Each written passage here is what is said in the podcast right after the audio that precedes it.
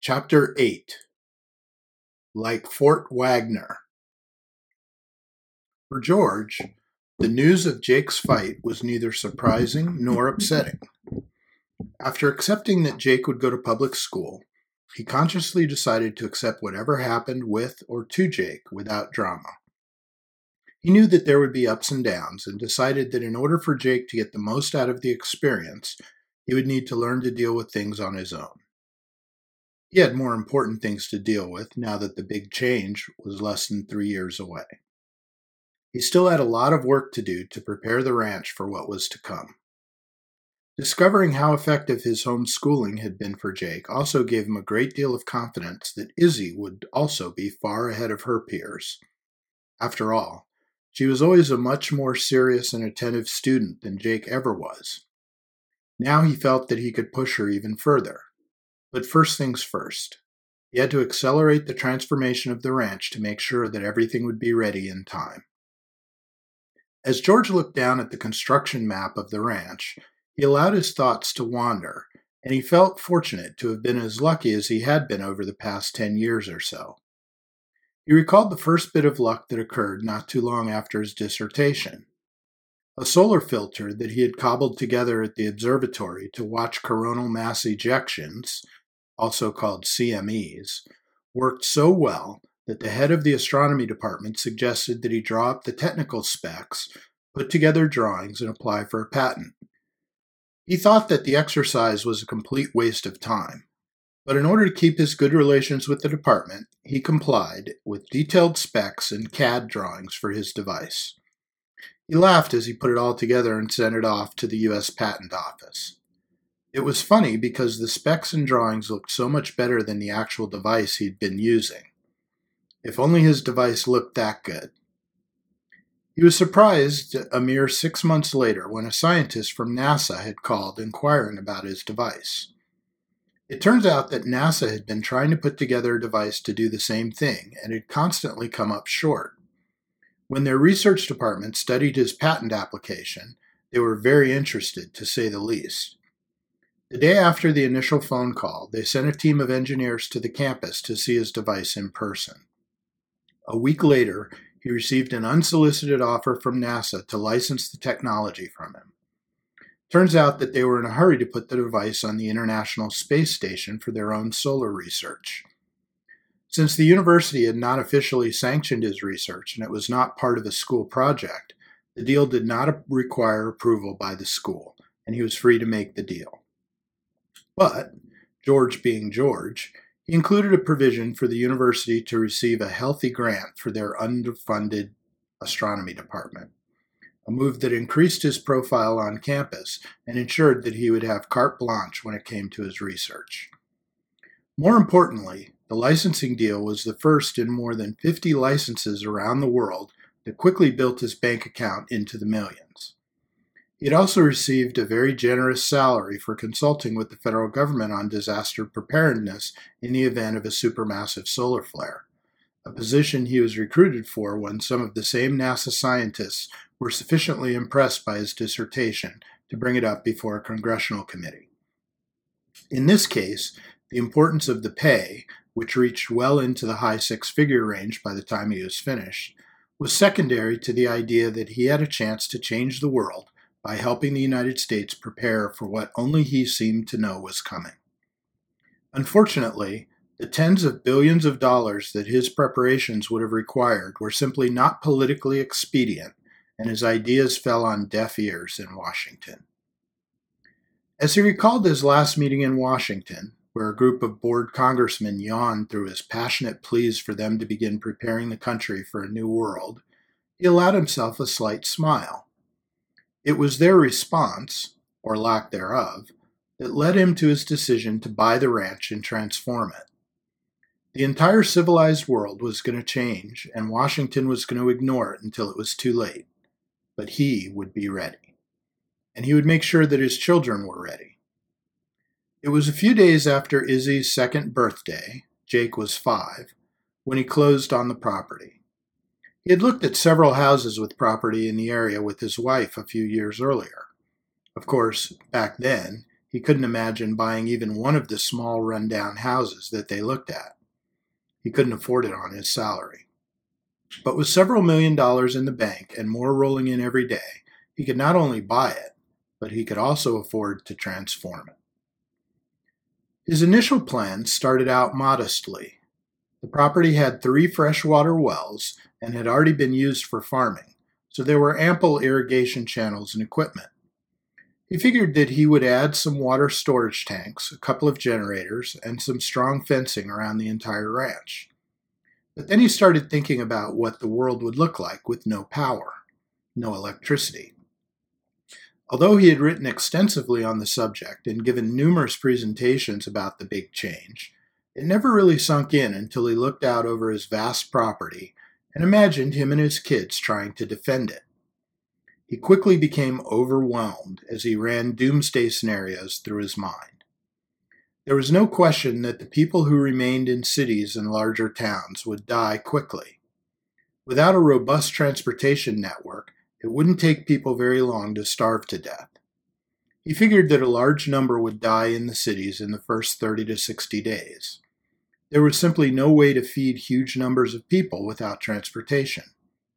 The fact that there would be no refrigeration would further exacerbate the situation, as there would be no practical way to preserve the food for slower modes of transport, assuming that such efforts could even be organized effectively.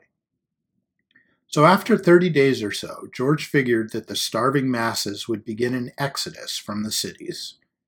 But where would they go?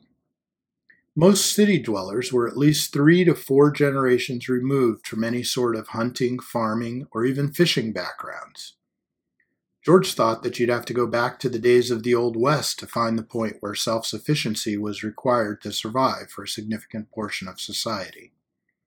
And now, large industrialized farming conglomerates had long ago swallowed most of the small, family owned and operated farms. Of course, the machines that powered these huge corporate farming operations would be useless, and huge swaths of produce would literally rot in the fields. So, where would they go? As he pondered that question, he grew more and more anxious because he realized that people wouldn't go anywhere. Initially, there would be no mass communications about what had happened. Most of society would wait patiently for the power to return. Our society is nothing if not patient, especially when it came to waiting for others to take care of them. Even as people were starving in the streets, there would still be a majority that would cling to the idea that our government would figure out how to fix things and bring them back to normal. But there would be no normal for quite some time, George reasoned. It would take months, if not years, to restore the electrical grid alone. Since the vast majority of our lives rely on solid state technology, those machines would be rendered permanently inoperable. No computers, no phones, no television, no radio, no internet. Police would become quickly overwhelmed, as would fire and rescue in most places. With no real sense of community in the big cities, it would be very much a free for all for food, water, and even medicine. Without communication, there was no way to predict how long even the most dedicated public servants would, or could, stay on the job. George decided that public services would determine the tipping point for the mass exodus. If people could no longer receive even the most basic life sustaining services in the cities, it would begin to occur to them that life in the cities was no longer sustainable. And then George thought about diseases. Without power, the pumping stations that supplied the cities with clean water would be unable to operate, and the cities would quickly run out of water. With dead bodies dropping everywhere, little food, and no clean water even for flushing toilets, people weak from starvation and dehydration, it wouldn't take very long for cities to become ravaged by diseases ranging from dysentery and typhoid to other more dangerous maladies. Huge numbers would be succumbing to common colds and the flu and then things would get worse. Without medicine to fight even the most basic ailments, people would grow withdrawn and mistrustful, as every other person was a potential disease carrier. In the confines of the big cities, there would be no way to avoid contact with others, and every encounter would carry the potential of a new infection. How long would that take, George wondered? 30 days? 60? Maybe 90 days on the outside? Some would begin to leave the cities earlier, but he determined that the real mass exodus would begin within 90 days. Then what? George thought about this question during the many weeks of sleepless nights that followed. Just as he was coming to terms with the starvation, dehydration, and disease, the more dangerous threat emerged in his mind. Without a centralized government and without police or the military, all of which would be rendered virtually useless, either from being overwhelmed to the inevitable defections, there would always be desperate people with no regard for others who would simply steal what they wanted and needed from those less able to fend for themselves. They were the real threat. They would prey on weakness and they would thrive on fear and terror. They would be armed, some better than others, and eventually they would organize behind charismatic and ruthless leaders. For many, these gangs would offer a way to survive. Many of those might find this new way of life was distasteful, but they would join up nevertheless, figuring that there would be time to wrestle with the morality of their actions later. At least they would be alive. And the most insidious part of this equation is that there would be few, if any other people, who could have more to offer. It's one thing to stand up and preach that stealing is wrong but it would be another thing altogether to present a realistic alternative to the slow, agonizing death that would surely face those who remained on their own. George used this as a new starting point for his preparations. It would be easy to ensure that there was enough clean water for the ranch, and there was more than ample hunting on both the sprawling property and in the national forest that bordered the property on two sides. In addition, there was even a small lake, fed from a small tributary that held an abundance of fish, and there were the fields that had already been set up for successful farming. But defending the property and its inhabitants was another matter altogether. While he felt an overall sense of urgency about his preparations, he was in no hurry. According to his calculations, he had at least 11, maybe 12 years to get everything in place. It would be plenty of time. He would also need every bit of that time to prepare his children. He supposed that it would be easier for him if he considered this to be more of a big adventure than a desperate preparation for the end of the world. He had always been good with coining euphemisms for difficult tasks. This was no exception. After mapping out a strategy in his mind, he hired Elliot, the attorney that had helped the realtor with the sale of the property. Elliot had a small practice, but he was very familiar with the area, and after chatting with him during the closing on the property, George discovered that he was a very good business attorney. Since George's plans would require him to start and run several businesses, Elliot was perfect.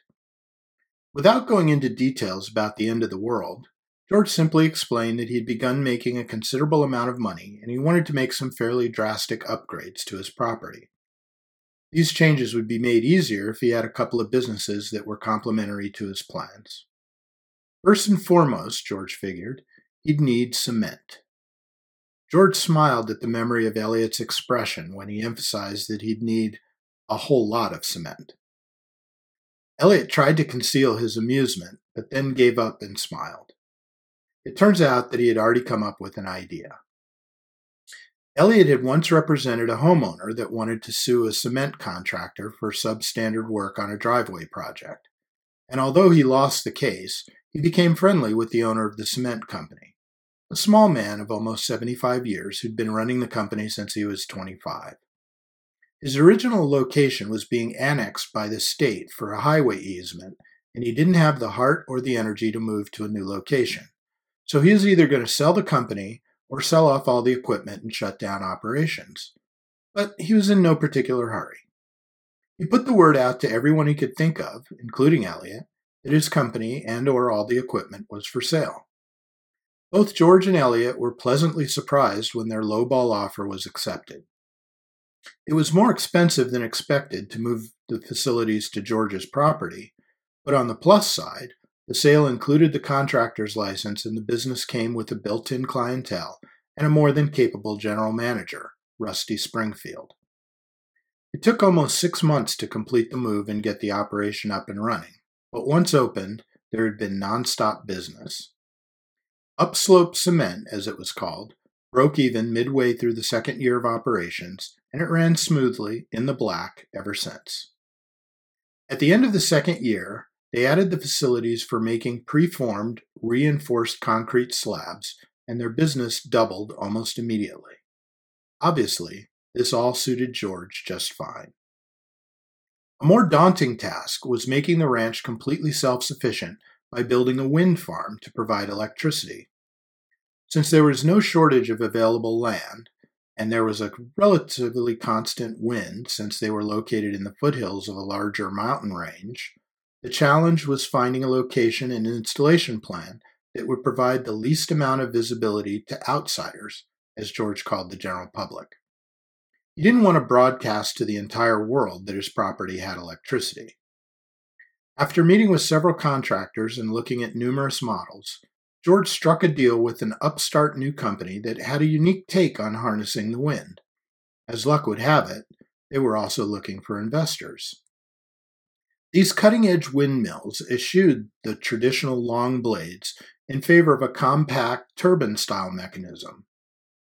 Not being an engineer, George quickly got lost in the detailed explanations, but what he understood was that the units concentrated the incoming air with a horn like intake, and the air accelerated through the device, blowing over a collection of blades.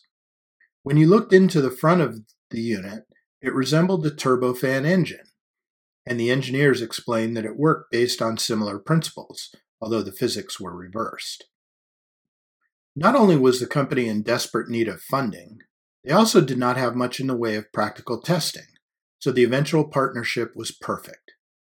George would get his turbines, testing and providing valuable data while powering his ranch, and the company would get the investment it needed to continue operations.